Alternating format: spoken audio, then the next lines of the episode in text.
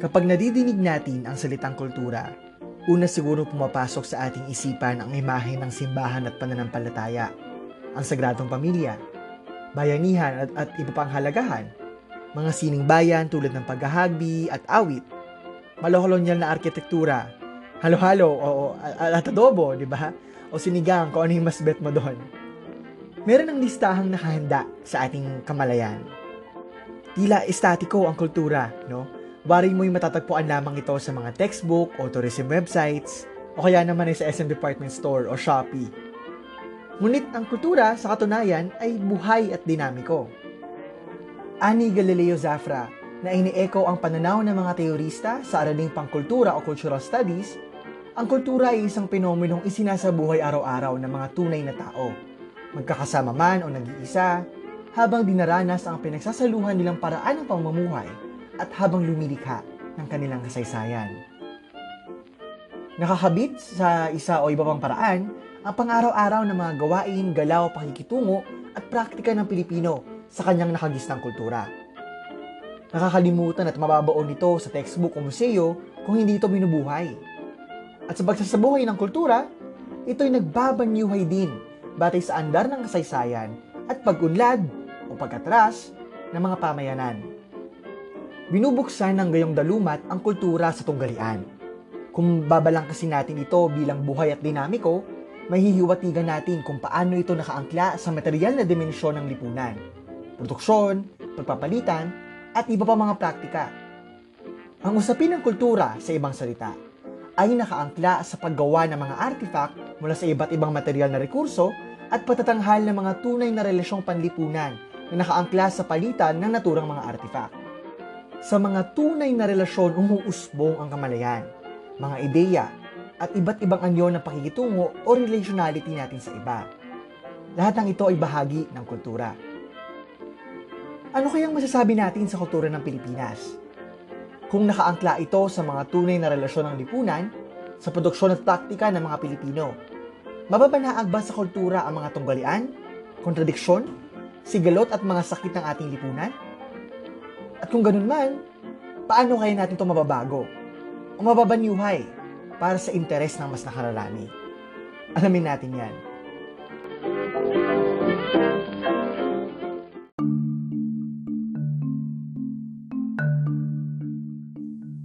Maipapaligay natin ng hindi matitinag na ugnayan ng kultura at lipunan kung uunawain natin ng pareho sa balangkas ng dialectical materialism o materialismong dialectical o DM for short. Obviously, meron itong dalawang bahagi, no? Ang dialectics, kung saan tinitingnan natin lahat ng bagay sa digdig na nagbabago dahil sa mga tunggalian. At materialismo, na inaangkla ang dialectics, ang mga tunggalian ng pagbabago sa material o tunay na mga kondisyon ng pag-iral o existence. Ani Karl Marx, ito ang nagpapaandar ng kasaysayan. Kung uunawain natin mula sa ganitong posisyon ng kultura, masasabi nating hindi nakalutang sa kawalan ang mga gawi at paniniwala natin. Hindi nahulog mula sa puno ng mangga ang mga likhang sining at taktang pampanitikan. Diin nga ni Karl Marx sa The German Ideology, isa sa mga pinakamahalagang sulatin sa polisipiya. Morality, religion, metaphysics, all the rest of ideology and their corresponding forms of consciousness thus no longer retain the semblance of independence. They have no history, no development. But men, developing their material production and their material intercourse, alter, along with their real existence, their thinking and the products of their thinking. Hayagang scientifico ang pananaw na DM. Kung sa matematika may differential at integral, at sa pisika may positive at negative. Sa aghang panlipunan, mayroong tunggalian ng iba't ibang tao, uri at interes. Ika nga ni Vladimir Lenin sa Materialism and Empiric Criticism, dialectical materialism insists on the approximate relative character of every scientific theory of the structure of matter and its properties. It insists on the absence of absolute boundaries in nature, on the transformation of moving matter from one state into another, that from our point of view may be apparently irreconcilable with it, and so forth. Sa ibang salita, lahat ng bagay nagbabago at lahat ng bagay ay magkakaugnay. Ayon sa DM, nagmumula ang mga ideya ng tao sa praktika ng tao sa dagdig at tinuhubog naman ng mga ideya ang mga praktikang ito. tila batas ito ng dagdig at kasaysayan. Imagine mo halimbawa ang sinaunang tao. Paano kaya siya nagkaroon ng ideya ng mga aso na maglakbay para sa pagkain, na magpinta ng kono ano sa dingding ng yungin. Nagmula mga ito sa material niyang karanasan sa daigdig, tulad ng paggamit ng kamay, lalo na ng hinlalaki para kumain. Dahil siya ay gutom, no? isa rin yung material na karanasan. At yung pakikisalamuhan niya sa ibang mga tao no, sa kanyang kap- uh, kapaligiran ay upang matiyak na mayroon siyang makakain. Napaka-primordial ng halimbawang to, syempre. Pero higit na rin na masalimuot ang ugnayan ng mga ideya at ng realidad sa kasalukuyang panahon. Mas maliliwanagan siguro tayo kung bubusisiin natin ang dalawang dimensyon ng lipunan ayon sa DM. Meron tayong economic base at superstructure. Isipin natin na nasa isang triangle sila. Ang economic base sa baba at ang superstructure naman sa itaas. Nasa ibaba ang iba't ibang aspeto ng produksyon ng commodity at serbisyo, tulad ng mga kagamitan sa produksyon. Tanong ito ng kung sino ang may access sa rekurso at sino ang wala. At ang relasyon sa produksyon. Tanong ito ng kung sino ang nagmamayari ng lupa, ng makina at iba pang makagamitan. Sa taas ng triangle, makikita ang kultura at politika. Ito yung superstructure. Kasama na rito ang iba't ibang larangan tulad ng agham, sining, panitikan, musika, sayaw, pelikula, arkitektura, relihiyon at iba pa. Narito rin ang mga institusyon tulad ng edukasyon, mass media, simbahan at mga tahanan. Umuusbong mula sa economic base ang superstructure. Hinuhubog naman ng superstructure ang economic base. Sa gayon, ayon sa materialismong dialektikal, siya rin pumipinsala sa kultura ang kung anuman ang sakit ng ating ekonomiya.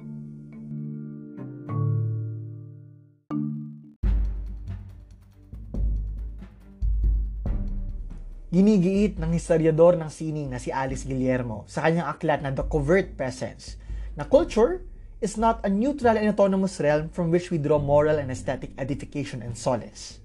For while it is indeed a rich source of knowledge and emotional satisfaction, with its confirmation of a common identity, it is nevertheless true that it is also an active and highly contested terrain in which takes place the ideological battles corresponding to the conflicts, dissensions, and schisms at the material base. Arena na tunggalian ng kultura ng Pilipinas. Tunggalian sa pagitan ng mga pwersang pinapanatili itong atrasado at ang mga pwersang nagnanais palayain at baguhin ito. Ayon kay Guillermo, nakukupot pa rin sa pidal at kolonyal na gahumang kultura ng Pilipinas magpahanggang sa buntot ng ikadalawampung taon. At marahil hanggang ngayon. Kinakailangan kasing panatiliing atrasado ang ekonomiya ng bansa upang makapagsilbi ito sa interes ng mas malalakihang dayuhang bansa na nakikinabang sa ating lakas paggawa at hilaw na materyales. Lumilitaw ang parehong paniniil sa ating kultura. Una, ang feudalismo at ang malapidal na karakter ng ating bansa. Ano bang itsura ng feudal na economic base? Nakaasa dito ang produksyon sa lupa at umiinog ito sa relasyon ng Panginoong may lupa na nagmamayari at ang besante na nanghihiram wala mang gawin ang Panginoong nagmamayari ng lupa. Kikita at kikita pa rin siya mula sa pawis at dugo ng iba. Paano napapanitili ang ganitong sistema? Bukod sa dahas, malaki din ang papel ng ideolohikal na pamamayani sa pinagsasamantalahan.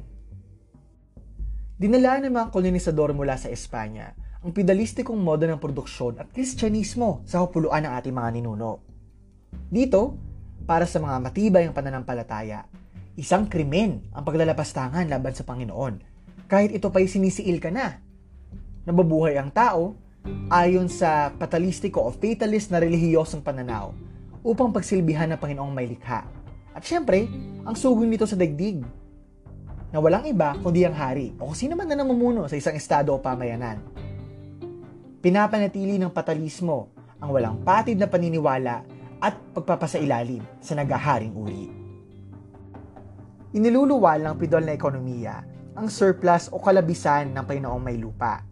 Dito rin naman maaaring umusbong ang mga mamahaling okasyon tulad ng mga piyesta na kadalasan ay pinapaksa ang relihiyon at syempre ang sistemang patronahe kung saan kinakailangan magsilbi ng mga artista sa interes ng iilang patron upang umani ng kita. Umiiral mula sa feudal na sistemang patronahe ang romantikong paglalarawan sa kanayunan kaysa ipakita ang panlulupig sa mga pesante nilalaman ng mga likhang sining ang hungkag na kariktan ng pamumuhay sa kanayunan. Pinapanatili nitong supil at pasibo ang mamamayan sa tunay na mga tanggalian ng lipunan. Sa politika, kinakailangan din ng pambayani ng feudal na pamilya upang mapanatili ang kapangyarihan na nagaharing uri. Nakaangkla ito sa sistemang mana na bahagi ng feudal na produksyon. Dito, pinagpapasapasahan ng lupa at iba pang pag-aari-arian sa loob ng isang pamilya upang hindi ito mapunta sa kamay ng pinagsasamantalahang uri. Tila ganito na rin ang sistema ng gobyerno sa Pilipinas. Nepotismo. Pare-parehong apelido na tumatakbo. Ito'y upang mapanatili ang paghahari sa iisang linya ng mga Panginoon. Bukod sa pagiging malapidal, hindi rin may kakaila na malakolonyal ang karakter ng kultura sa ating bansa dahil ito sa patuloy na pamamayani ng mga burokrata kapitalista na nagpapapasok ng mga imperialistang pwersa sa Pilipinas. Tulad na nabanggit kanina, sinusustenan nito ang feudalismo sa bansa ngunit tinatatag din nito ang pagkakamal ng kita at ang sabuatan ng mga dayuhan at lokal na Panginoon. Hindi may kakaila na purgadong-purgado na tayo sa rami ng dayuhang produktong kultural sa Pilipinas. Mula pelikula hanggang panitikan, Mula kay Mickey Mouse hanggang sa McDonald's. Pangarap pa nga ng marami ang mag-ibang bansa dahil na rin sa pamamayani ng kultura ng Estados Unidos lalo na sa Pilipinas. Paano ba natin kasi masasabi na isang malayang bansa ang Pilipinas kung mismo ang mga lokal na industriya ng sining natin ay pinapatay ng inaangkat ng kultura? Siyempre, posible lamang ito kung kikiputin natin ang sining at kultura bilang mga commodity na napipili at mabibili sa mga pamilihan. Gusto mo maging Pilipino? Bili ka, na, bili ka ng mga mueble sa mga pinakatinyag na producer sa bansa. Pagawa ka ng mamahaling barong at saya sa mga designer na nasisilbi lamang sa mga elite. Yan ang pagiging nationalistic, di ba? Ang pagkonsumo. Kung saan ang lahat ng bagay ay may presyo, walang saysay ang sining kundi maging palamuti. Kaya rin naman sa ibang larangan tulad ng panunuring pangkultura, kritisismo at maging curatorship, ang sining ay para lamang sa sining art for art's sake. Mula sa mga pa-contest ng gobyerno hanggang sa mga pa-workshop ng mga pamantasan.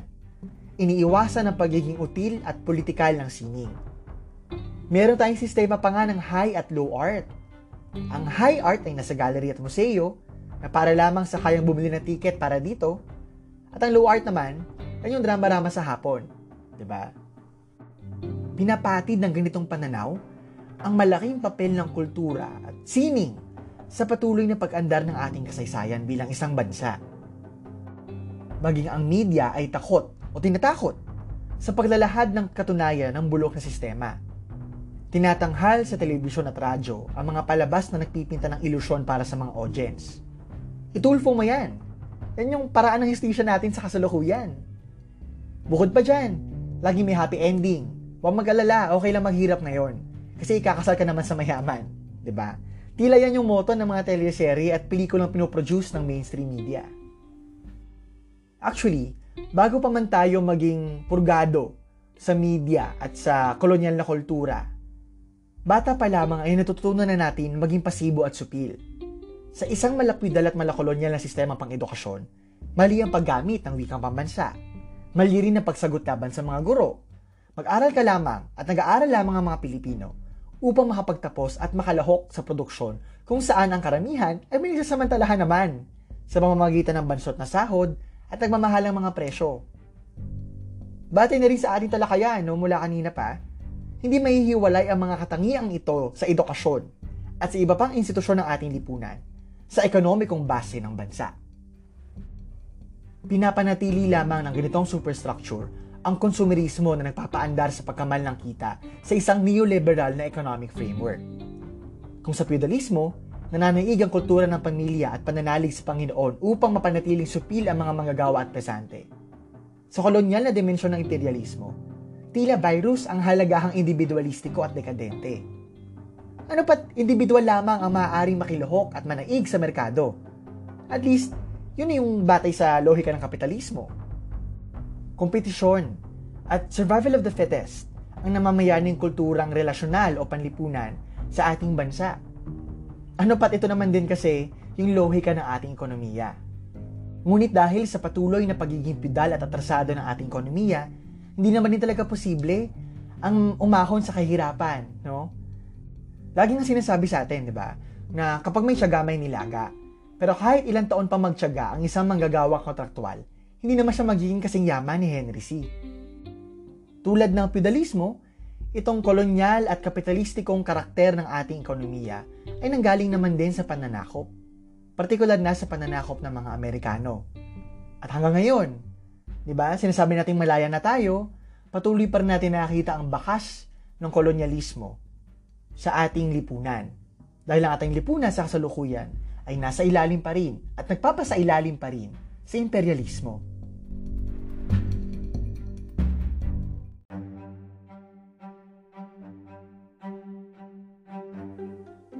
Ngayon, paano natin babaguhin ang kasalukuyang estado ng sining at kultura sa Pilipinas?